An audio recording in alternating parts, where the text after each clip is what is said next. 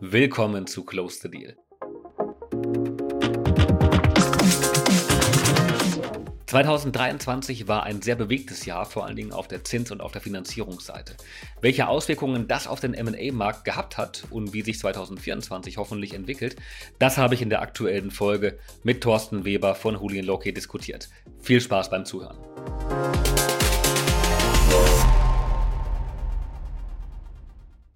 Herzlich willkommen zur 39. Episode von Close to Deal. Wie ihr wisst, spreche ich jeden Freitag mit Persönlichkeiten aus dem M&A und Finance Kosmos und wir diskutieren das aktuelle Marktgeschehen, Trends und Wege, um sich noch ein bisschen erfolgreicher aufzustellen. Ja, und ähm, auf was für ein Jahr blicken wir zurück? Die Zahl der Neufinanzierungen in 2023 war extrem gering. Liegt der M&A-Markt Ende des Jahres also total am Boden? Begonnen hat das Jahr 2023 eigentlich noch ganz gut die Prognosen waren verhalten optimistisch, was Finanzierung und den, äh, den Debtmarkt anging. Ähm, doch dann kam der März und alles ging steil bergab. Die Zinsen stiegen stark an und äh, das hatte eine äh, nicht unerhebliche Auswirkung auf den Finanzierungsmarkt. Ähm, die Aussage, ob nun alles steil bergab geht, ist vielleicht etwas zu pauschal und vor allen Dingen viel zu schwarz gemalt, ähm, aber man liest sie doch immer häufiger in den einschlägigen Medien. Genau deswegen habe ich mir heute einen echten Experten geholt, und zwar Thorsten Weber, MD bei Julian Loki, ähm, und einen den, der ausgewiesenen Finanzexperten im deutschsprachigen ähm, M&A und Debt-Markt. Wir haben vor gut einem Jahr schon mal gesprochen und nun wollen wir gemeinsam ein Update machen und diskutieren, wie lief das Finanzierungsjahr 2023 für Finanzierer und ähm, für welche Branchen lief es besser und für welche lief es etwas schlechter. Und natürlich wollen wir auch gemeinsam den Ausblick wagen ähm, und eine Prognose abgeben, was uns im M&A-Jahr 2024 erwartet. Also, wir haben einiges vor. Herzlich willkommen zu Close the Deal, lieber Thorsten. Hallo Kai, vielen Dank, dass ich dabei sein darf. Ja, ich freue mich sehr, dass du mit dabei bist und zwar wieder mit dabei bist. Äh, vielleicht sollten wir das mal zu einer Regelmäßigkeit werden lassen. Ähm, bevor wir loslegen, wir haben viel zu besprechen. Noch ein, zwei Hinweise an die Podcast-Hörer. Ihr wisst das, ich freue mich über sehr ähm, über eine 5-Sterne-Bewertung im Podcast-Player eurer Wahl. Was mich noch viel, viel mehr freut, ist, wenn wir alle gemeinsam die Reichweite von diesem kleinen Podcast ein bisschen steigern können und äh, ihr den Podcast an all diejenigen Leute weiterempfehlt, die das Thema interessant finden könnten, die im M&A-Markt aktiv sind, die heute vielleicht auch beim Thema Finanzierung offene Fragestellungen haben. Ich bin sicher, Thorsten wird alle Fragen beantworten. Und äh, ähm, insofern würde ich auch sagen, Thorsten, lass uns loslegen.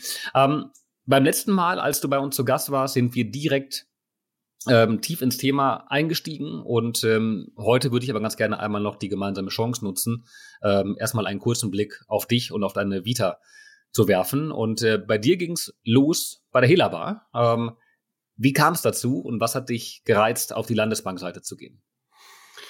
Ähm, das ist, wie du schon sagst, eine ganze, ganze Zeit her. Mittlerweile 22 Jahre. Das war genau im November 2001.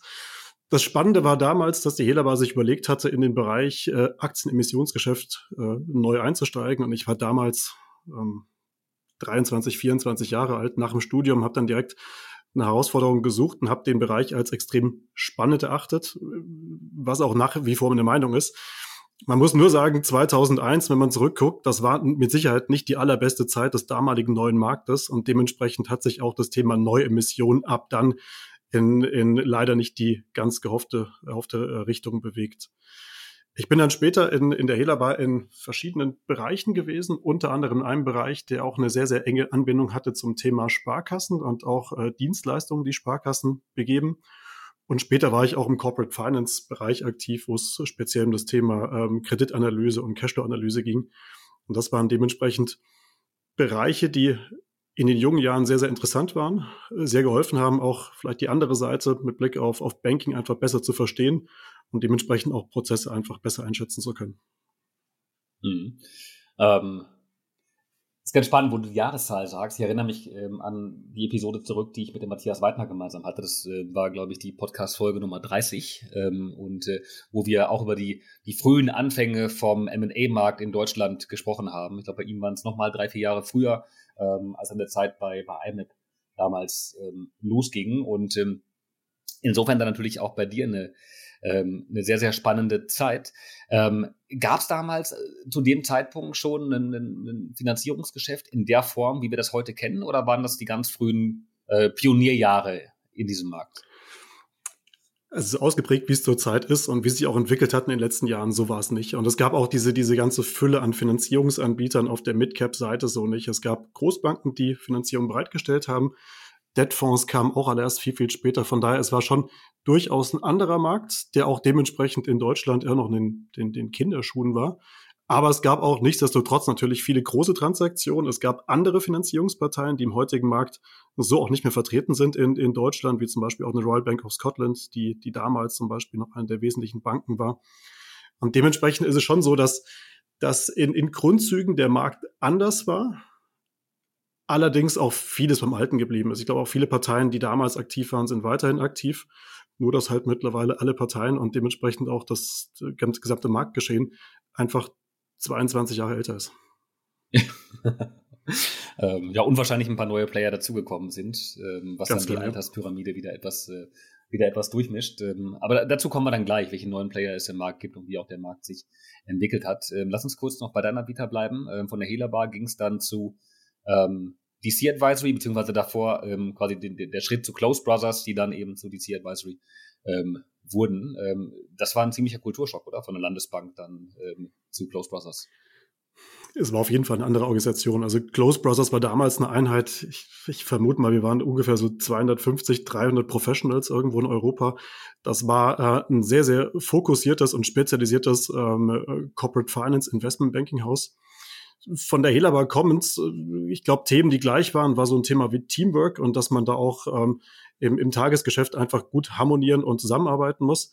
Was aber halt doch anders war, das war, dass das äh, Arbeiten unter Close Brothers dann sehr, sehr viel stärker dealgetrieben war. Und dementsprechend ein anderes Arbeitsumfeld, was aber auch mit Blick auf die Tätigkeiten einfach komplett anders war in der Helaba-Zeit, da, da sind ganz normale Bankdienstleistungen einfach im Vordergrund gestanden.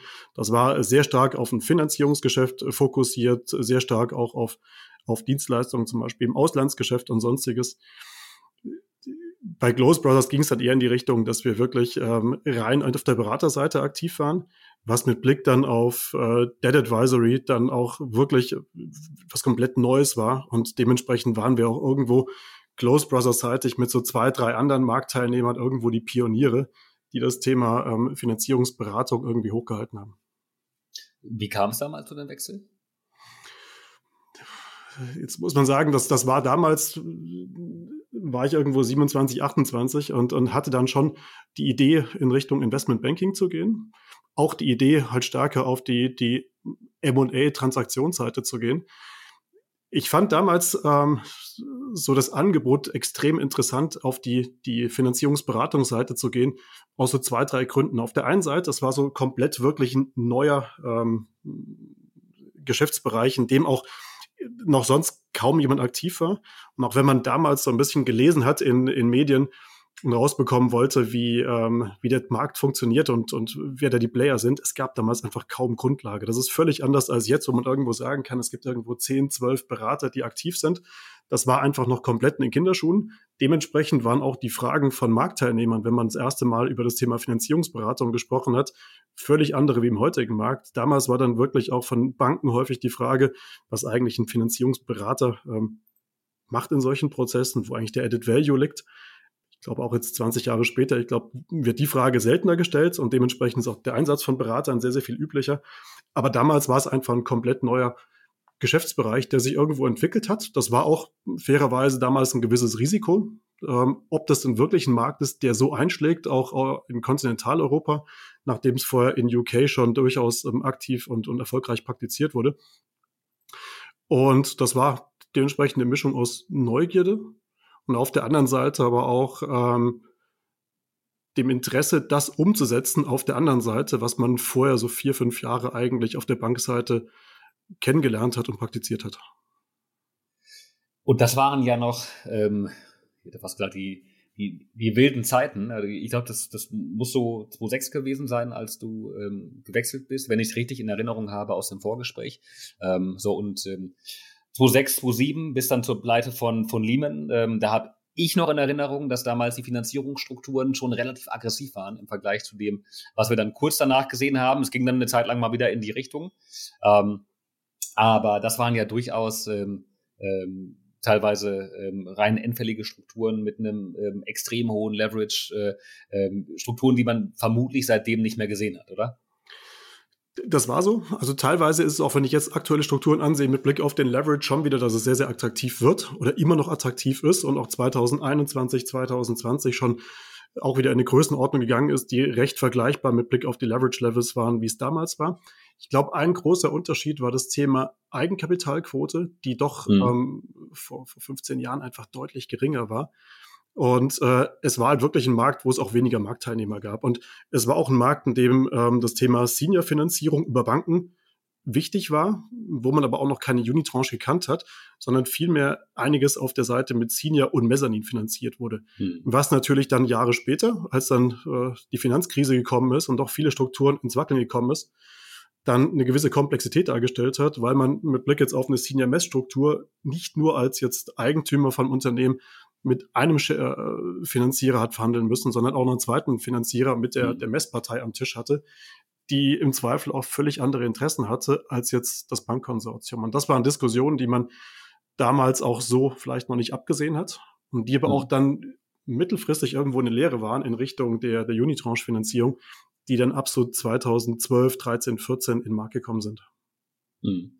Ja, ich glaube, da mussten einige, ähm, sowohl einige Banken, aber auch ähm, viele Investoren lernen 2008, 2009, dass eben nicht, äh, doch nicht jede Finanzierung mit ähm, 80, 90 Prozent Debt ähm, äh, noch finanziert werden kann, weil es eben nicht immer nur alles nach oben geht. Und äh, ich erinnere mich an einige gute, gesunde Unternehmen, die dann einfach ähm, ja, in die Insolvenz gerutscht sind, weil die ähm, ähm, Schuldenlast ähm, einfach zu hoch war. Und ähm, ich glaube, daraus hat der Markt in der Tat gelernt. Ähm, das, das war natürlich ein, ein Lerneffekt damals für, für alle Marktteilnehmer. Ähm, wie war eure Rolle damals ähm, als Debt Advisor? Ähm, natürlich, ähm, wenn man es mal gemein sagt, ähm, und ich formuliere es mal sehr, sehr spitz, ähm, wart eher auch ein Stück weit dafür verantwortlich, dass ähm, vielleicht sehr, sehr ähm, ambitionierte oder aggressive Finanzierungsstrukturen mit aufgebaut wurden, ähm, die dann den Unternehmen irgendwann um die Ohren geflogen sind. Ähm, wart ihr dann ein Buhmann nachträglich ähm, oder haben, haben die Banken, die, die, die, die und die Investoren ähm, dann schon als Prinzipale äh, auch die Verantwortung sehr stark bei sich gesehen? Also ich glaube, der Anteil der Finanzierung, die damals in, in Schwierigkeiten gerutscht sind, wo wirklich ein Berater involviert war, ich glaube, der Anteil war wirklich total überschaubar. Gegeben jetzt, dass der okay. Markt sich ja wirklich erst aus den Kinderschuhen raus entwickelt hat und klar, es gab dann Involvierung von Beratern, aber wenn ich jetzt überlegen würde, von einer Transaktion mit vielleicht zehn relevanten Parteien, hatten vielleicht ein, zwei Berater. Von daher, also ganz mhm. klar, man hat auch als Berater dementsprechend eine gewisse ja, Verantwortung, Involvierung bei einer Transaktion, die gelevert wird, gar keine Frage. Das ist zwar alles im Kundenwunsch, aber ist trotzdem halt auch ein Thema von Angebot und Nachfrage. Aber ähm, ich glaube, die Involvierung war deutlich ähm, mit Blick jetzt auf die, die, den Anteil der Finanzierung, die mit Beratern gemacht wurden, deutlich, deutlich geringer. Das war nur damals dann auch eine spannende Zeit, wo man anfänglich, äh, so 2005, 2006 auf der, der Neufinanzierungsseite aktiv war und dann irgendwann in der Folge 2008, 2009, 2010 dann doch viel stärker einfach genau in den Strukturen auch mit unterwegs war, die du gerade beschrieben hast. Und das war dann schon so eine Zeit, wo man als Intermediär auf allen Seiten irgendwo auch dann eine Rolle spielen konnte. Gegeben jetzt, dass die Bankkonsortien schon ähm, teilweise etwas größer wurden und andererseits aber auch auf der Investorenseite und Eigentümerseite jemand gebraucht wurde, der einfach die Interessen vertritt, Interessen diskutiert, aber auch dann mit der Gegenseite dann, dann verhandelt. Und das war so eine Rolle, die, die hatten wir eingenommen. Und das war auch einer der Teile, wenn man so ein bisschen rückblickt, die letzten so 15, 16, 17 Jahre so im Geschäft. Ich meine, es ging los, genau wie wir gesagt haben, 2006, 2005, 2007 mit doch sehr, sehr aggressiven Strukturen, mit ja. einer Minimierung von, von Eigenkapital. Gut, und dann kam halt genau diese Zeit, wo dann halt doch äh, stärker das Thema Restrukturierung dann im, im Mittelpunkt stand. Und dann später ging der Markt dann wieder, jetzt über zehn Jahre eigentlich, in eine Richtung, die sehr, sehr positiv war. Bis dann in den letzten ein, zwei Jahren Ereignisse gekommen sind, die den Markt doch ein bisschen durcheinander gewirbelt haben. Ja, kommt die nächste Zäsur man muss feststellen, dass äh, ein Nullzinsumfeld vielleicht doch nicht der Normalfall ist. Ähm, lass uns kurz deine, deine Vita einmal noch, noch, noch rund machen und dann über den Markt sprechen. Ähm, von ähm, DC Advisory ging es dann weiter zu GCA, ähm, die dann ja ähm, von, von Julian Loki äh, vor, glaube ich, gut zwei Jahren, muss es gewesen sein, übernommen wurden. Ähm, wie hat sich deine Rolle ähm, in diesem Zeitraum verändert? Genau, in der Zeit bei GCA bin ich dann ähm, zum, zum MD ernannt worden. Und das war auch dann die Rolle und das war auch dann die Position, in der ich dann bei Julian Loki ähm, dann weiter im Finanzierungsberatungsbereich ähm, gearbeitet habe. Wenn man so ein bisschen vergleicht, die Zeit bei GCA früher, da hatten wir in Frankfurt ein sehr starkes Team, was auch mit Blick auf die Personenanzahl ein Tick, Tick größer war als das Team, was wir in London hatten. Das ist bei, bei Julian jetzt anders. Wir haben sowohl in London als auch in Frankfurt jeweils sehr große, sehr starke und personell auch sehr umfangreiche Teams sitzen, die in unterschiedlichen Situationen aktiv sind. Von daher bin ich, bin und war ich äh, dementsprechend als MD auf der, der Finanzierungsberatungsseite aktiv. Ähm, einziger Unterschied ist so ein bisschen, wir haben jetzt in der Julienwelt die, ähm, das, das Team und das Setup ein, we ein wenig geändert. Und zwar haben wir hier in Frankfurt zwei Teams mittlerweile. Ein Team, was sich komplett auf Corporate-Finanzierung fokussiert und konzentriert und ein Team, was sich ausschließlich auf das Thema Sponsor Finance äh, fokussiert. Sponsor Finance meint Transaktionen, Finanzierung, die von Finanzinvestoren gemacht werden. Und ähm, dementsprechend durch diese Fokussierung und das Team, was sich für Sponsor Finance ähm, fokussiert, das leite ich selbst, hat sich die, die ähm, Tätigkeit etwas verändert mit Blick jetzt auf die Fokussierung, mit Blick auf die Kunden. Aber so vom Tagesgeschäft her ist es weiterhin aus meiner Sicht unverändert und äh, haben wir auch dementsprechend die genau gleichen engen Kontakte zu unseren Kunden und den Finanzierungsparteien wie früher. Okay. Ähm, ein, eine Frage kann ich mir jetzt nicht verkneifen. Ähm, wir, wir sprechen hier jede Woche über MA-Deals aus allen verschiedenen Perspektiven heraus. Gibt es Besonderheiten, wenn ähm, eine Investmentbank eine andere Investmentbank übernimmt? Ähm, also wenn M&A-Profis sich gegenseitig kaufen, gibt es da ähm, Besonderheiten, über die du vielleicht schmunzeln musstest während des Prozesses? Also ich glaube im Endeffekt das A und O ist, glaube ich, dass man viel miteinander spricht, dass man die neuen Kollegen kennenlernt, dass die neuen Kollegen einen auch selbst kennenlernen, dass man so ein bisschen auch ein besseres Gespür dafür kriegt, wohin der Fokus von, von einer neuen Einheit gehen soll und dass man dementsprechend auch so ein bisschen festlegt, was so die, die Themen sind, die einen zukünftig ähm, beschäftigen. Ich glaube, das hat bei uns wirklich sehr, sehr gut geklappt. Auf der, der Finanzierungsseite sind die letzten zwei Jahre sehr, sehr erfolgreich gelaufen. Ich glaube, wir haben auf der einen Seite als Stärke äh, behalten, dass wir einfach ein eingeschworenes Team sind, das äh, sehr aktiv am Markt unterwegs ist, einen hohen Marktanteil hat und auf der anderen Seite halt auch diese ganzen Stärken mitgenommen, die neue Einheit mit sich bringt. Und Stärke ist halt auf der einen Seite, dass wir doch auf der M&A-Seite äh, mit einem sehr, sehr großen Team sehr fokussiert unterwegs sind, mit vielen Sektor-M&A-Experten, die wir auf Transaktionen auch mit involvieren können und halt dementsprechend dem starken Footprint in den großen ähm, Volkswirtschaften, wo wir auch dementsprechend die Themen auch begleiten können. Mhm. Ähm, was sind bei, bei euch die, ähm, die, die Mindestgrößen der Transaktionen, die ihr ähm, begleitet, also sei es auf der M&A-Seite oder auch eben auf der Debt-Seite?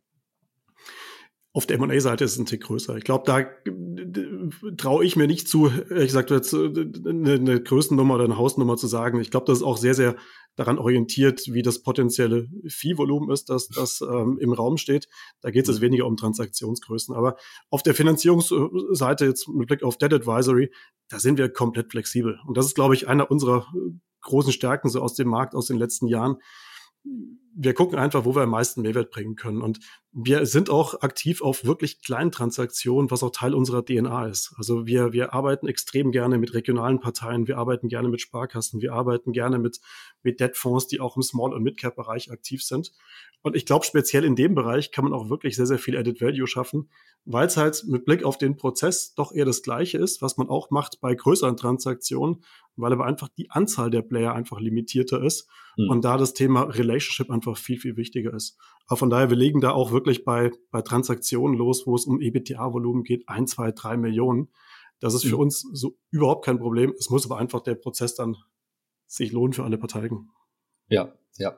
Ja, also gerade wenn du sagst, ab einer Million startet ihr schon, äh, vermutlich als absolute Untergrenze, ähm, aber das ist ja genau das Segment, ähm, wo es ähm, ähm, doch sehr, sehr knifflig ist, heutzutage ähm, passende Finanzierung zu bekommen, wo sehr viele Parteien auch im Markt aktiv sind, die vielleicht nicht das allerhöchste Finanzierungs-Know-how haben, um es mal freundlich auszudrücken. Ähm, gar nicht mal unbedingt auf der Käuferseite, sondern äh, vor allen Dingen auch auf der Finanziererseite, äh, wo ähm, LBO-Geschäft einfach nicht zum, zum Standardrepertoire ähm, gehört. Ähm, und äh, äh, da bringt ihr in der Tat einen sehr großen Mehrwert. Ähm, wie sah denn das Jahr 2023 für euch aus? Ihr ähm, veröffentlicht ja sehr, sehr regelmäßig euren Midcap-Monitor, der jetzt auch ungefähr jetzt bald mal wieder rauskommen sollte, vielleicht gerade rausgekommen ist. Ähm, und ähm, ich erinnere mich, als wir im Januar gesprochen haben, da warst du doch ja, vorsichtig optimistisch äh, für das Jahr 2023. Ähm, dann gab es viele Zinserhöhungen und äh, wie ist es denn rausgelaufen jetzt? Ähm, geht es, ging es leicht bergauf? Ähm, haben wir ein Plateau erreicht? Ähm, wie, wie fühlt es sich an im Markt aktuell? Wenn man aufs Jahr 2022 zurückblickt und vielleicht erstmal kurz der Blick zurück und dann auf Jahr 2023, wenn man aufs Jahr 2022 guckt, ich glaube, dann sind wir doch vor einer Situation gestanden, dass die erste Jahreshälfte 22 unglaublich aktiv war und dann mit Blick auf all die Themen, die dann gekommen sind, Ukraine-Krieg, Zinserhöhungen, äh, Inflationsanstieg und so weiter, doch in der zweiten Jahreshälfte ein deutlicher Rückgang mit Blick auf Transaktionen verzeichnet wurde und auch mit Blick auf, auf neue Finanzierung.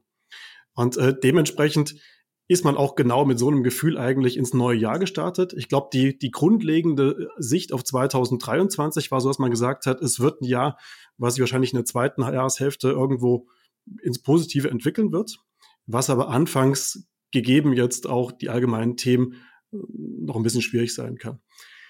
Ein Punkt, der geholfen hat zu Jahresbeginn, das war das Thema, dass alle Parteien irgendwo mit Blick auf ihre Budgets auf Null gesetzt wurden. Auch die mhm. Finanzierungsparteien, die halt in 2022 im ersten Halbjahr doch sehr, sehr aktiv waren, die waren dann auf einmal per 2023 doch wieder stärker auch in der Pflicht, Selbstfinanzierung zu begeben. Jetzt begibt man logischerweise nicht auf Biegen und Brechen eine Finanzierung und guckt schon nach der richtigen Transaktion. Allerdings hat man zu Jahresbeginn schon deutlich gemerkt, dass der Appetit auf neue Finanzierung stärker ist noch als in 2022. Was sich aber gezeigt hat, so ab so März, April, das war dann doch, dass so ein bisschen der, der Nachschub an neuen Transaktionen, speziell auf der M&A-Seite, doch eher dünn war. Das Ganze lässt sich aber auch relativ gut erklären. Wenn ich in März, April, Mai eine Transaktion starten möchte, dann brauche ich einfach die Vorbereitung und die Vorbereitung, die muss idealerweise in 2022 schon gewesen sein. Und gegeben jetzt, wie die Marktentwicklung der zweiten Jahreshälfte 2022 war, gehe ich doch davon aus, dass sehr viele Parteien eher zurückhaltend waren mit Blick auf das Initiieren von neuen M&A-Transaktionen. Von daher der Deal, den man in der ersten Jahreshälfte 2023 nicht gesehen hat, ist natürlich auch dadurch verursacht, dass er in der äh, zweiten Jahreshälfte 2022 einfach nicht an den Start gebracht wurde. Was wir jetzt so ab der ähm, Sommerzeit 2023 sehen, ist der Markt, äh, ist, dass der Markt doch deutlich aktiver geworden ist, wir deutlich mehr Transaktionen sehen. Auch, dass der Dealflow auf der, der Seite mit Blick auf wirklich Neufinanzierung deutlich angestiegen ist. Von daher bin ich jetzt mit Blick auf das gesamte Jahr gar nicht mal so skeptisch. Ich glaube, was man sehen muss, ist, wir bewegen uns in Deutschland in einem ähm, Midcap-Finanzierungsmarkt, der irgendwo so rund um die 100 Deals zeigt, über die ganzen Jahre hinweg. Und äh, es gab jetzt zwei Jahre, wo die Zahl der Transaktionen eher über 150 gegangen ist. Das ist 21 und 22. Ansonsten waren wir immer so bei 100 Transaktionen. Und äh, wenn jetzt dieses Jahr einigermaßen normal rausläuft, dann kommen wir irgendwo auf das Gesamtjahr gesehen vielleicht auf 120, 130 Transaktionen was äh, rückblickend irgendwie der drittbeste Wert ever ist für Deutschland. Was aber logischerweise auch verglichen mit 2022 weniger ist, aber auch aus guten Gründen. Und einer der Gründe ist halt einfach, dass der Dealflow in der ersten Jahreshälfte einfach geringer war als in den Vorjahren. Und dass sich natürlich in den letzten Jahren einfach eine Erwartungshaltung aufgebaut hat ähm, und, und ähm, die Realität uns ein bisschen einholt, was ein nachhaltiges ähm, Niveau ist. Ähm, ich habe viele Rückfragen dazu, wie du dir vorstellen kannst. Ähm, lass uns mal gemeinsam ein bisschen aufarbeiten. Ähm, aber bevor wir das machen, habe ich noch, ja, man könnte es auch als Rückfrage bezeichnen. Ähm, und zwar die Frage, ähm, total blöd gesagt, wie wird immer gezählt? Also du sprichst von ähm, 100 Deals pro Jahr in Normaljahren, dieses Jahr 120, 130, in den Topjahren 150. Ähm, welche Transaktionen werden damit reingezählt? Ähm, ich muss so offen und so plump fragen, weil natürlich sind ja ähm, tausendfach mehr Transaktionen im Markt, die auch teilweise mit einer Akquisitionsfinanzierung durchgeführt werden. Ähm, warum werden die dann nicht als LBO-Deal gezählt? Ähm, weil sie unterm Radar sind oder weil sie nicht über eine große Frankfurter LBO-Bank ähm, gehen? Oder, oder welche Deals werden damit reingezählt? Wo ist die Abgrenzung? Genau, nee, ist ein guter Punkt. Also es ist auch eine häufige Rückfrage, die wir auch gestellt bekommen, auch von da Finanzierungsparteien. ja. Nein, das, das, ist, äh, das ist so ein Punkt, der für viele auch wirklich wichtig ist, weil speziell, wenn man dann auch mit Sparkassen zum Beispiel spricht, die dann eher kleinere Transaktionen machen, dann ist häufig die Frage, ja, sag mal, könnt ihr den Deal eigentlich aufnehmen? Und wir haben so zwei, drei Kriterien, die wirklich wichtig sind. Also auf der einen Seite, es geht bei uns um Neufinanzierungsvolumen in der Größenordnung von 20 bis 500 Millionen. Jetzt kann man immer die Frage stellen, und die bekommen wir auch gestellt, warum eigentlich 20, warum nicht 15, warum nicht 10?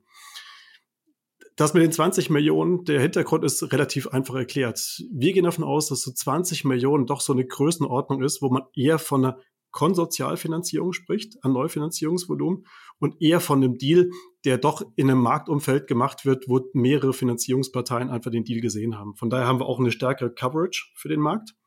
Und äh, auf der anderen Seite die, die 500 Millionen nach oben, die könnte man logischerweise auch höher setzen. Aber irgendwo gibt es für uns dann doch den, den, den Mid-Market wieder, wo man halt dann irgendwo loslegt bei so 20, 25 Millionen Finanzierungsvolumen, was so bei einem Vierer- oder Fünfer Multiple bedeutet, dass man so ungefähr so bei 5 Millionen EBITDA loslegt. Mhm. Und bei den großen Deals, die ja zurzeit eh etwas ähm, geringer sind, da ist es schon okay, wenn wir irgendwo 500 Millionen die Grenze haben und dementsprechend da teilweise Themen mit reinzählen, aber dann wirklich auch Large Cap Transaktionen und Themen, die über einen Bond abgewickelt werden und wo es dann Bridge to Bond und sowas gibt oder gab, dann dementsprechend nicht mit reingehen. Mhm. Und ein zweites Kriterium, was wichtig ist, ist, dass es irgendwo auch einen Finanzinvestor auf der Gegenseite gibt. Das ist halt für uns auch wichtig mit Blick auf das, was wir machen, dass wir da jetzt nicht ähm, jetzt die, die Corporate-Transaktionen mitzählen, wo es ja auch teilweise dann wieder schwierig einzuschätzen ist. Teilweise bleibt dann altes Finanzierungsvolumen stehen, teilweise wird was Neues draufgepackt. Und dementsprechend haben wir damit eigentlich eine relativ klare Abtrennung vom Markt her. Einmal der PE-Hintergrund, auf der anderen Seite das Transaktions- oder beziehungsweise Finanzierungsvolumen, Neufinanzierungsvolumen, sodass wir den Markt schon relativ gut zeigen und auch das Thema Liquidität, was in den Markt kommt, relativ genau auch zeigen können. Mhm. Ähm, vielen Dank für die Einordnung. Ähm, verstehe, nachvollziehbar. Ähm, heißt aber auch, dass viele von den Transaktionen, an denen ihr selbst arbeitet, da gar nicht mit reingezählt werden. Einfach weil sie ein Stück drunter sind ähm, oder weil ihr vielleicht doch einen, einen Strategen ähm, auf der Käuferseite ähm, vertretet und eben keinen, keinen PE. Aber trotzdem, also verstanden. Ich glaube, äh, Bastian Frien hatte mal irgendwann den, den Wunsch, wir bräuchten doch mal einen Small Cap Monitor und äh, den Wunsch teile ich. also wäre cool, wenn es das mal geben würde. Ähm, aber ähm, ja, das macht Sinn. Ähm, 2023 habe ich verstanden, du bist weiterhin optimistisch, das freut mich sehr, ähm, weil die zweite Jahreshälfte gut war und ähm, ähm auch 2024 wird es ja so sein, dass die Banken äh, wieder bei Null anfangen müssen, ihre Bücher voll zu machen. Also auch da geht es hoffentlich dann positiv wieder los. Ähm, in 2023 gab es besondere Branchen und Sektoren, die, die als Gewinner, als Verlierer ähm, besonders herausgetreten sind. Ähm, tun uns da mal ab. Also es gab auf jeden Fall einen Sektor, der, der extrem ähm, beliebt war bei Finanzierern. Das ist, wie auch in den Vorjahren, der, der, der Sektor IT. Also alles, was irgendwie mit Software zu tun hat, ist einfach per se mit Blick auf die Wahrnehmung der Finanzierungsparteien schon mal in einem sehr, sehr äh, positiven Umwelt zu sehen. Wenn man dem gegenüber vergleicht, andere Woran liegt das? Entschuldige, warum lieben das die Finanzierer so sehr? Der Sektor ist durch verschiedene Themen geprägt. Also ich glaube, historisch einfach ein sehr stabiles Wachstum, eine sehr stabile Nachfrage, eine weniger jetzt äh, starke Betroffenheit von, von Rezessions- und sonstigen Themen. Dann auch, dass der Sektor generell mit Blick auf, auf Cashflows äh, sehr, sehr attraktiv ist. Und dass halt auch Firmen sind, die ähm, mit Blick auf Marktwert und Bewertung am Markt auch eine gewisse Werthaltigkeit zeigen. Ich glaube, das sind so ein paar Punkte, die aus Finanzierersicht und auch speziell aus Debtfondssicht halt sehr, sehr attraktiv sind. Plus auch, dass es in dem Sektor einfach auch sehr, sehr viele äh, Plattform-Deals gab, also Transaktionen, wo man eine Entity gekauft hat und dann einfach durch Buy and Build äh, deutlich stärker gewachsen ist. Und das ist natürlich so ein Umfeld, was Finanzierungsparteien mögen. Auch dadurch, dass halt die Bewertungsmultiples so hoch sind, wie sie jetzt aktuell äh, zu sehen sind und auch in der Vergangenheit waren, hat man halt eine gewisse Stabilität auch in den Cashflows gesehen. Plus halt auch, und das ist auch Teil der Wahrheit, wenn ich mir das Trading von, von, von vielen Softwarefirmen ansehe in den letzten Monaten und Jahren, dann haben wir doch eine gewisse Stabilität, die wir halt in vielen anderen Branchen so jetzt halt einfach nicht gesehen haben. Mhm. Ja, und ähm, vor allen Dingen genau häufig ähm, sehr gut planbare äh, und wiederkehrende Cashflows. Ähm, ähm, ja. Auf der Finanzierungsseite, ähm, gab es da Finanzierer, die besonders aktiv waren? Ähm, Oder sorry, wir sind, ich hatte dich gerade unterbrochen mit der Rückfrage zu den ähm, ähm, zu den Branchen. Ähm, du wolltest die gerade ansetzen, welche die Verlierer sind. so schnell lasse ich dich aus der Frage nicht raus. Ähm, Gab es da, äh, also ver vermutlich neben den Klassikern im Bereich Automotive ähm, und, und energieintensiven Branchen, ähm, gab es da ähm, besondere Verlierer? Jetzt habe ich schon gedacht, ich kann mich da relativ geschickt aus der Affäre stellen und könnte einfach den zweiten Teil der Frage mal ganz gediegen übergehen. Also es ist, äh, sind die Sektoren, die gesagt hast. Also Automotive ist weiterhin einfach schwierig zu finanzieren, gegeben jetzt auch die, die Zukunftsaussichten. Auf der anderen Seite ist auch das Thema, ähm, ähm, sind auch Branchen mit, mit einem gewissen Konsumbezug sind einfach äh, schwieriger zu finanzieren als in der Vergangenheit, gegeben jetzt, dass man doch das Thema Inflation ähm, irgendwo auf dem Radar hat, auch in Verbindung mit einer gewissen ähm, ähm, Rezessionsangst, dass man da schon befürchtet, dass es da relativ äh, kritisch werden könnte mit Blick auf manche Bereiche, die im Konsumbereich sind. Jetzt muss man sagen, das ist alles jetzt nicht in Stein gemeißelt und es gibt logischerweise in jedem Segment gibt es gewisse Nischen, die sehr attraktiv sind. Aber so per se ist es schon so, dass, dass, dass die Sektoren einfach schwieriger zu finanzieren waren und dementsprechend auch die, die Prozesse da aufwendiger sind und man da einfach mehr Zeit und Arbeit investieren muss. Hm. Hm. Ähm, jetzt die Frage zu den Finanzierern. Gibt es da besonders aktive und ähm, andere, die den, die den Kopf eingezogen haben und ähm, dieses Jahr nicht so aktiv waren? Also ich glaube weniger jetzt irgendwie an Namen festgemacht. Ich glaube, da sind es die, die üblich Verdächtigen. Also wer zum Beispiel dieses Jahr sehr aktiv war, das war, war zum Beispiel Arcment bislang, das ist Pemberton, die sehr aktiv waren, BlackRock, Hafen, Barings. Das sind so die, die üblich verdächtigen Namen, die eine ganze Anzahl von, von Deals finanziert haben, so auf die letzten zwölf Monate und wo wir auf der Debtfonds-Seite eine gewisse Aktivität sehen. Auf der, der Bankenseite war eine LBEW äh, sehr aktiv in den letzten zwölf Monaten, hat sehr viele Transaktionen begleitet. Auch eine Commerzbank war aktiv, eine OLB, äh, eine Credit Suisse, eine NordLB. Äh, das sind alles Parteien, die waren auch in den Vorjahren aktiv und dementsprechend merken wir schon, dass es da eine gewisse ähm, Stabilisierung gibt und auch die üblichen Parteien dann dementsprechend auch bei neuen Deals ähm, äh, Parteien sind, die man gerne anspricht. Es gibt aber auch neue Parteien, die in den Markt gekommen sind, wie zum Beispiel PicT, wie zum Beispiel Fidelity, die, die aktiv sind im Markt. Und von daher, das ist, glaube ich, ein schönes Zusammenspiel von verschiedenen Parteien, die da sind, die dazugekommen sind und auch von Parteien, die dementsprechend auch ähm, wie in Capital 4 auch eine gewisse äh, Aktivität in den letzten Wochen und, und, und Monaten gezeigt haben, die doch ähm, sehr interessant ist. Das waren, glaube ich, jetzt vor allen Dingen die Finanzierer bei den Deals äh, ab 20 Millionen äh, FK-Volumen aufwärts.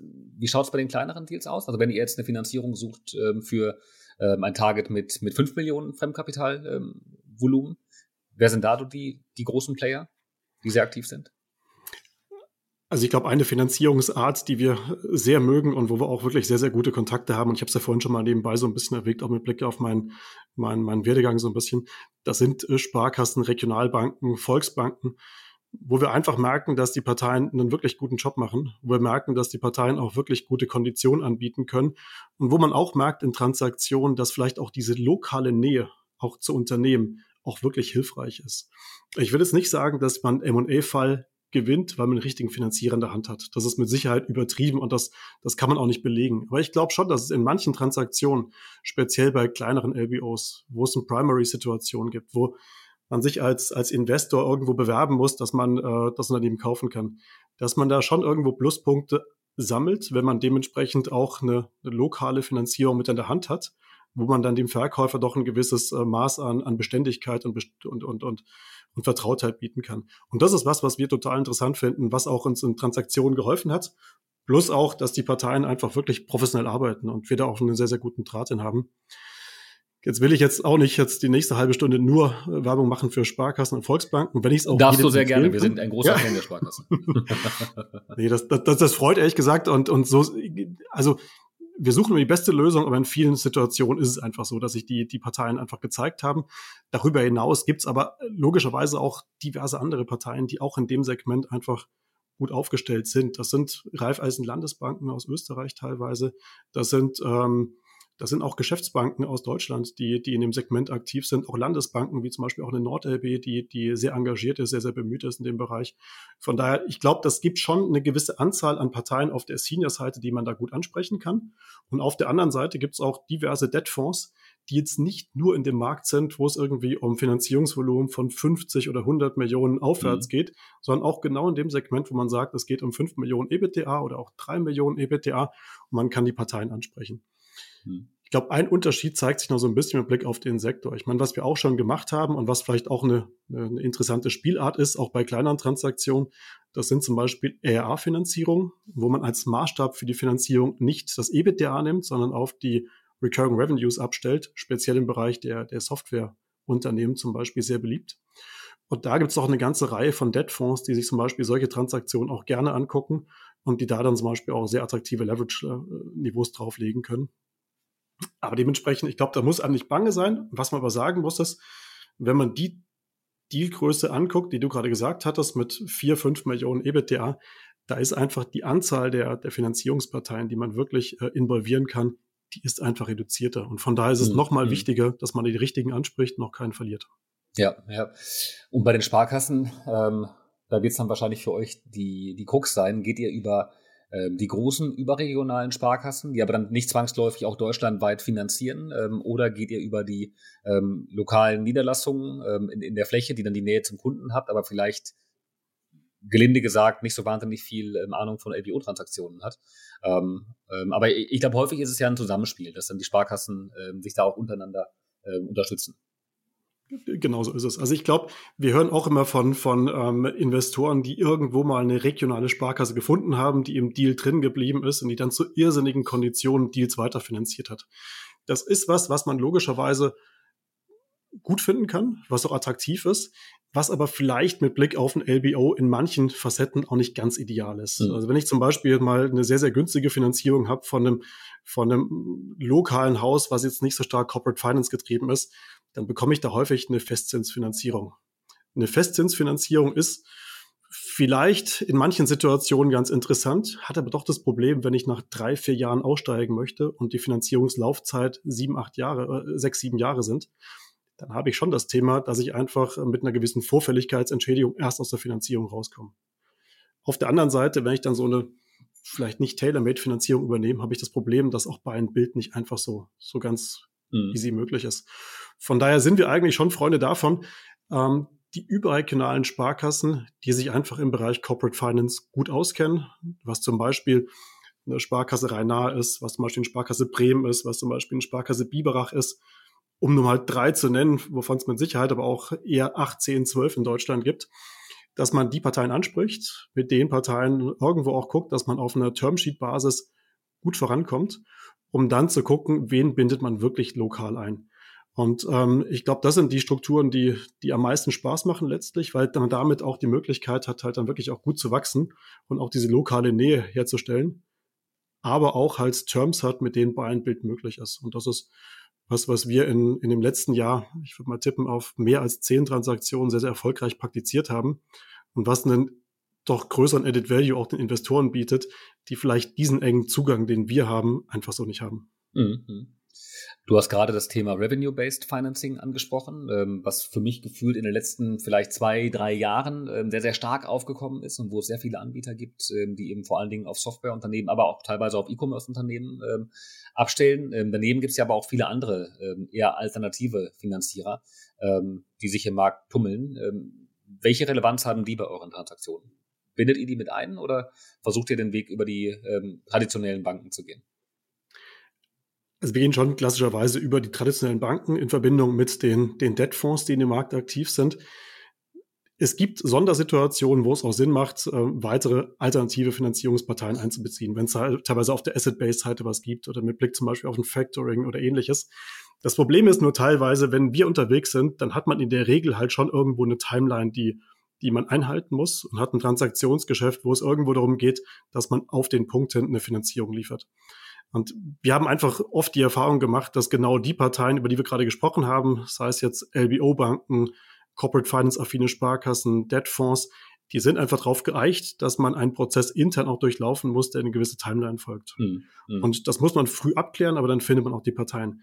Wenn ich jetzt doch eher in die Bereiche reingehe, wo es auch teilweise um ein Sale Leaseback oder sonstiges geht, da sind einfach die Timelines einfach andere. Und das in einen mhm. normalen M&A-Prozess reinzubekommen, ist einfach irrsinnig schwierig.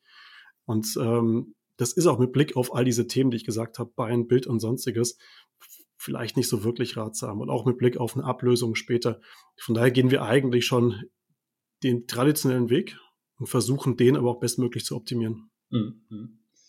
Im aktuellen Marktumfeld nehmen wir immer mehr wahr, dass ähm, ein noch höherer Earnout-Anteil ähm, vereinbart wird, um irgendwo eine Brücke zu schlagen zwischen dem, was der Verkäufer an Preis sich vorstellt und äh, dem, was der, äh, was der Käufer basierend auf den aktuellen Zahlen und auch dem, was möglich ist zu finanzieren, dann eben bereit ist zu zahlen. Ähm, wie ist deine Sicht auf die, auf diese Earnouts und ähm, vor allen Dingen besonders im Hinblick auf die, die Einschätzung des Risikos, auch aus der Bankenperspektive heraus?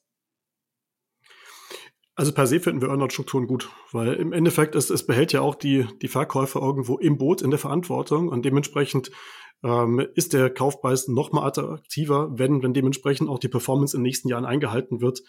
Ähm, von daher ist, ist per se ein Earnout ein, ein Instrument, was wir ähm, gut finden. Es muss aber halt dann auch dementsprechend in die Finanzierungsstruktur eingebaut werden. Bedeutet, wenn ich jetzt wirklich einen Earnout habe, der zum Beispiel in zwei, drei, vier Jahren zum Tragen kommt, dann muss ich mir eigentlich schon zu Beginn auch Gedanken machen, wie ich den finanziert bekomme.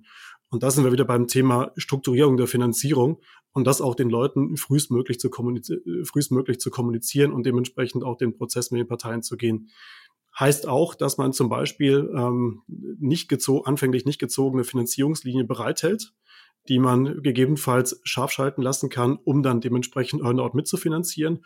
Oder sei es auch, dass man zum Beispiel eine Betriebsmittellinie im Verwendungszweck auch dafür öffnet, dass man Earnout auch teilweise oder ganz auch mitfinanzieren kann. Das sind immer Verhandlungsfragen für den Prozess und für die Finanzierungsparteien, wo man einfach gucken muss, dass man es dementsprechend ähm, ähm, agreed bekommt. Aber das ist was, was wir per se ganz gut finden. Es ist nur in den meisten Prozessen wirklich wichtig, sowas frühzeitig auch dann in den Prozess einfließen zu lassen. Weil wenn man erstmal am Ende von der Verhandlung ist mit den Finanzierungsparteien und dann mit einem ähm, kreativen Earnout kommt, den man am besten nochmal einfügt, mhm. ist es halt meist auch für die Gespräche schwierig. Aber so per se ist es ein Instrument, was in der jetzigen Zeit auch wirklich gut passt. Ja. Ähm, wie ist es mit den Eigenkapitalanforderungen? Ähm, sind die im Moment, sind die, sind die stark gestiegen? Ähm, wenn ja, welche Auswirkungen hat das? Ähm, ähm, Gibt es da Brücken, die geschlagen werden können? Äh, vielleicht über den, ähm, wird immer wieder über den, dass über den Verkäufer ähm, dann äh, ein Entgegenkommen gewünscht ist. Ähm, wie nimmst du das wahr? Also ich glaube, da würde ich so ein bisschen unterscheiden mit Blick jetzt auf die Endmärkte und die Sektoren, wo man aktiv ja. ist. Es gibt halt Sektoren, da ist halt das Thema EK-Anforderungen so wirklich so gar kein Thema. Nicht in dem Sinne, dass es nicht gefordert wird, sondern dass es einfach nicht kritisch ist. Also wenn ich mir halt die Software-Deals ansehe oder Deals im IT-Bereich, da sind die Multiples immer noch und weiterhin so hoch, dass es halt dementsprechend auch mit einer Anforderung von 50 Prozent nicht kritisch wird. Es gibt andere Sektoren, wo logischerweise die Kaufpreise nicht so ähm, hoch sind, wo es dann schon in die Richtung gehen kann. Wir merken schon, dass es minimal angestiegen ist. Es ist aber nicht so, dass ich jetzt sagen würde, wir sind früher bei 40 Prozent gewesen und jetzt bist du irgendwie bei 50 bis 60 Prozent. Es geht dann eher so um die Prozentsätze. Also mhm. früher war es und früher ist halt so 2020 und vorher, dass wir halt schon irgendwo mit Debtfonds ein Minimumniveau gesehen hatten von 40 Prozent. Das ähm, ist vielleicht jetzt leicht angestiegen. Die Frage ist halt nur, und da kommen wir auch so ein bisschen dazu, welche Deals finanziert eigentlich wer? Dass die Deals, wo es halt nicht die hohen EV-Multiple gibt und die vielleicht nicht so in den Sektoren sind, die ganz im Fokus stehen, dass da die Bereitschaft von Debtfonds eh reduziert ist. Von daher ist es dann eh fast schon wieder wurscht, ob ich bei 40 oder 45 Prozent bin, wenn es schwierig ist, einen Partner zu finden, der das ganze Thema begleitet. Mhm. Aber von daher um die Frage kurz zu beantworten, ja, es ist minimal angestiegen. In manchen Sektoren ist es auch dementsprechend nicht unwichtig. Das sind die Sektoren, wo halt die Multiples auch jetzt nicht, nicht so hoch sind, wie es zum Beispiel jetzt in, in den Bereichen, die ich vorhin gesagt habe, die ein bisschen kritischer sind. Aber es gibt auch Sektoren, da ist ein, eine Eigenkapitalquote einfach völlig unerheblich, weil es ähm, mit Blick auf die EVs einfach nicht zum Tragen kommt. Hm. Gerade bei den kleineren Transaktionen werdet ihr vermutlich auch häufig über das Thema persönliche Haftung und Bürgschaften ähm, stolpern. Ähm, wir nehmen das aus unserer Perspektive heraus auch zunehmend als Dealbreaker wahr, dass das äh, seitens der Banken ganz klar gefordert wird, vor allen Dingen, wenn wir über MBI-Transaktionen sprechen oder bei, bei kleinen ähm, Finanzinvestoren, die jetzt nicht aus einer Fondsstruktur heraus ähm, investieren. Ähm, wie ist da aktuell der Stand im Markt? Ich glaube, das ist so ein bisschen die Frage, die wir auch vorhin schon hatten mit Blick jetzt auf die Finanzierungsparteien. Also wenn wir jetzt halt mit den klassischen Corporate Finance affinen Banken, Sparkassen, ähm, Fonds sprechen, da merken wir ehrlich gesagt, also wir, wir hören schon mal in frühen Gesprächen, dass es so eine Anforderung geben könnte. Nur ehrlich gesagt kriegen wir es, glaube ich, relativ gut auch dann wegdiskutiert, weil es einfach so im üblichen Setup, wenn ich jetzt auf der anderen Seite auch einen, ähm, einen Finanzinvestor habe, der, der irgendwo die Mehrheit erwirbt, einfach nicht möglich ist. Hm. Und dementsprechend, das ist schon ein Thema, was bei wirklich kleinen Transaktionen und dann vielleicht auch mit Corporate Finance nicht so affinen Finanzierungsparteien schon mal diskutiert werden kann. Da werden wir uns halt auf unsere eher, ich sag mal, klassischen Parteien rüber, ähm, rüberziehen und fokussieren, dann wissen die halt auch, was genau möglich ist und was man halt auch dementsprechend machen kann. Aber ansonsten habe ich halt mit Blick jetzt auf, auf, auf Sponsor Finance und die Themen, die wir begleiten, in dem Bereich weniger Überschneidung. Ja. Ja, und umso mehr ein gutes Argument, äh, bei der Finanzierungssuche Profis mit reinzunehmen. Ähm, je nachdem, wie M&A aktiv man auf der Käuferseite ist und äh, wie häufig man ähm, Transaktionen durchführt. Ähm, aber ich glaube, da einen Profi an der Hand zu haben, der den Finanzierungsmarkt und die Geflogenheiten und die Spielregeln und die relevanten Player besser einschätzen kann, ähm, das ist ähm, das ist wahnsinnig wertvoll. Ähm, wir haben über den Neufinanzierungsmarkt gesprochen, der in 2023 zurückgegangen ist, aber in Summe, so wie ich es schon habe, immer noch auf einem ordentlichen ähm, Niveau ist. Ähm, wo steht der Refinanzierungsmarkt derzeit? Der Anteil der Deal, die Anzahl der Deals, die, die refinanziert wurden jetzt in diesem Jahr, die ist angestiegen. Was aber auch damit zusammenhängt, dass einfach in den letzten Jahren, wo wir doch das Thema Covid sehr, sehr stark diskutiert hatten, ja viele Unternehmen gesagt haben, wir warten jetzt erstmal ab, wir machen erstmal gar nichts und gucken erstmal, wie sich der ganze Markt entwickelt. Dann wird logischerweise immer so mal strategisch überlegt, gehen wir jetzt eigentlich Richtung Exit oder wollen wir vielleicht doch eher noch mal in der jetzigen Struktur drin bleiben. Was man halt schon sagen muss, wenn ich 2018 einen Deal gemacht habe, zwischen 2020 und 2022 Covid-bedingt erstmal gesagt habe, naja, ich bin jetzt vielleicht nicht im ganz richtigen Sektor, um jetzt eine attraktive Finanzierung zu bekommen, lass mal abwarten, dann bist du einfach, wenn du jetzt 2023, 2024 guckst, bist du einfach im Zeitraum, wo du einfach an Richtung einer Neufinanzierung oder Refinanzierung denken solltest. Mhm.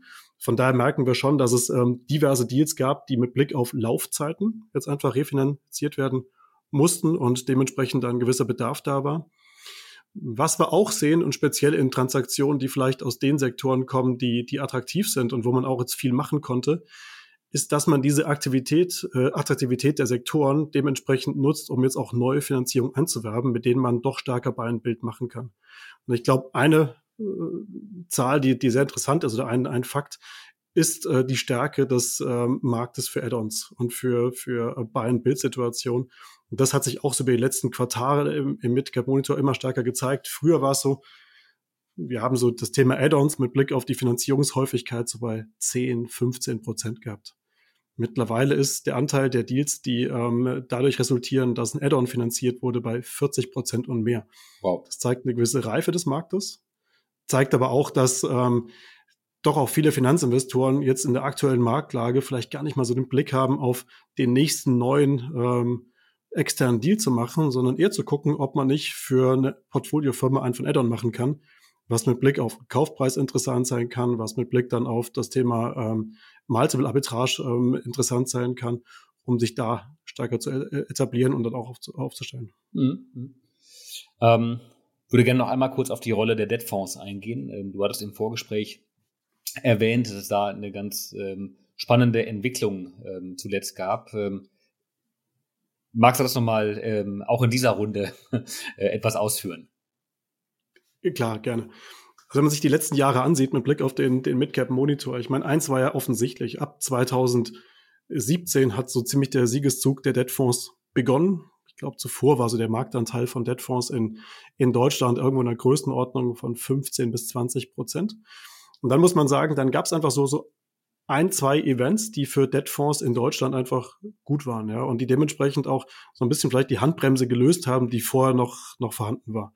Ich glaube, ein ganz wichtiges Event war halt, dass es doch eine gewisse Bereitschaft von Banken gab, gemeinsam mit Debtfonds zu finanzieren.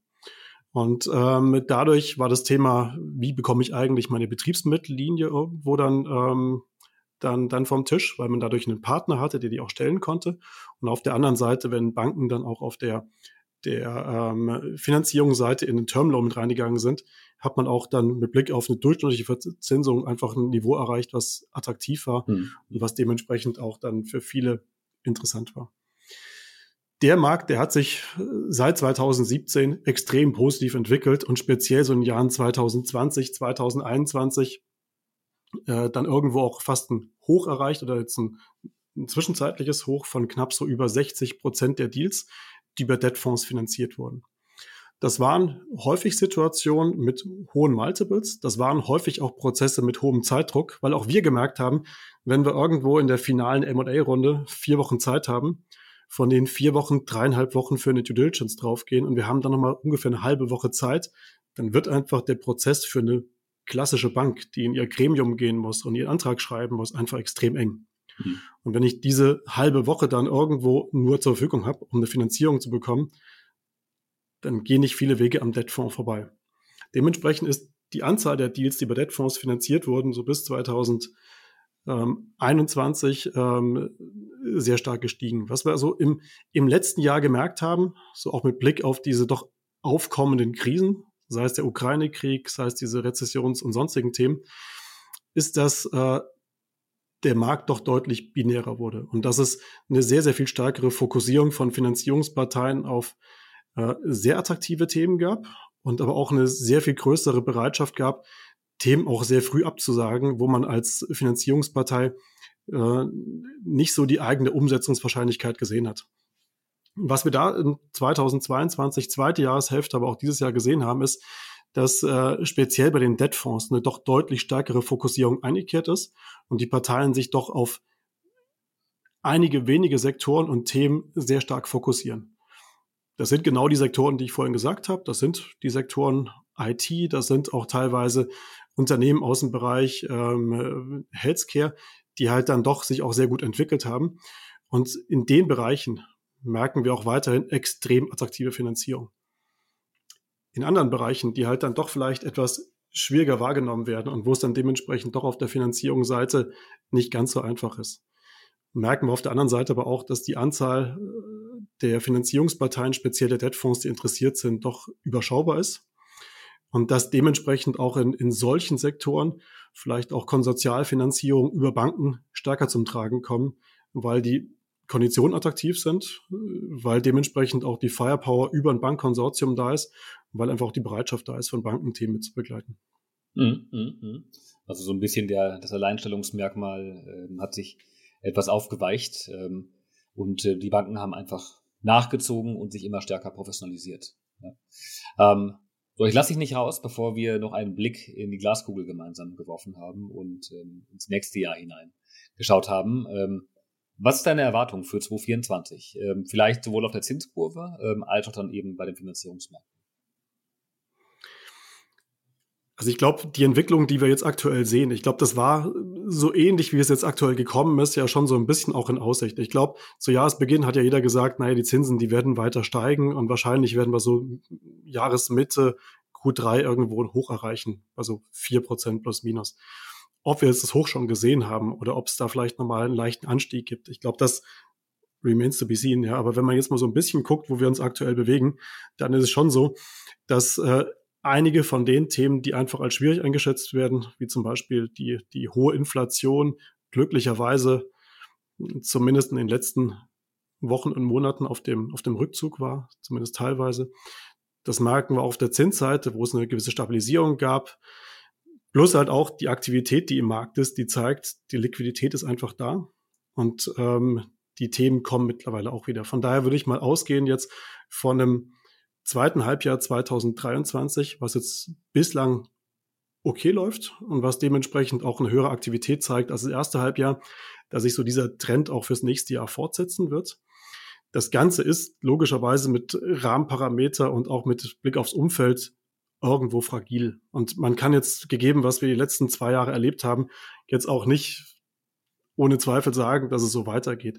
Aber so die Trends und auch das Interesse und auch die, die Transaktionen, die wir sehen, auch die Multiple, die wir sehen auf der EV-Seite, das geht eigentlich alles so in eine Richtung, wo man schon sagen kann, man kann gut arbeiten, man hat ein vernünftiges Umfeld, man hat gute Transaktionen, man hat auch eine gewisse Grundcompetition. Und ich glaube, darum geht's ja für uns auch immer, dass man jetzt nicht bei Transaktionen irgendwie auf ein, zwei Parteien angewiesen ist, sondern immer irgendwo auch dem Kunden Optionen und, und, und Handlungsmöglichkeiten bieten kann.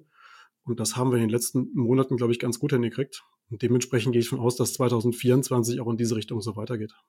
Also weiterhin vorsichtig optimistisch, das, das beruhigt mich.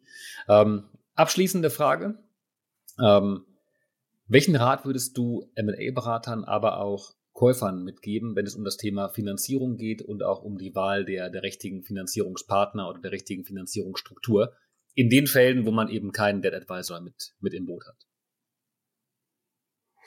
Also ich glaube, Punkt eins, ganz wichtig ist natürlich immer einen Debt Advisor einzubeziehen. Und am wichtigsten wäre es natürlich, uns einzubeziehen. aber, aber Spaß beiseite. Also ich glaube im Endeffekt, was, was glaube ich wirklich wichtig ist, ist die frühzeitige Kommunikation, Abstimmung mit Finanzierungsparteien und vor allem auch wirklich das richtige Erklären von Transaktionen und die richtige Ansprache der richtigen Parteien. Das klingt so total absurd und klingt auch so total selbstverständlich, dass man logischerweise immer versucht, das richtig zu erklären. Nur im täglichen Doing sehen wir sehr, sehr häufig, dass zum Beispiel Transaktionen in eine falsche Richtung gehen, weil einfach Marktteilnehmer Themen nicht ganz richtig verstanden haben, weil die Kommunikation nicht ganz richtig ist und weil vielleicht auch sich irgendwo dann so eine Gemengelage und so ein gewisser Rumor im Markt entwickelt, der für einen Deal einfach nicht hilfreich ist.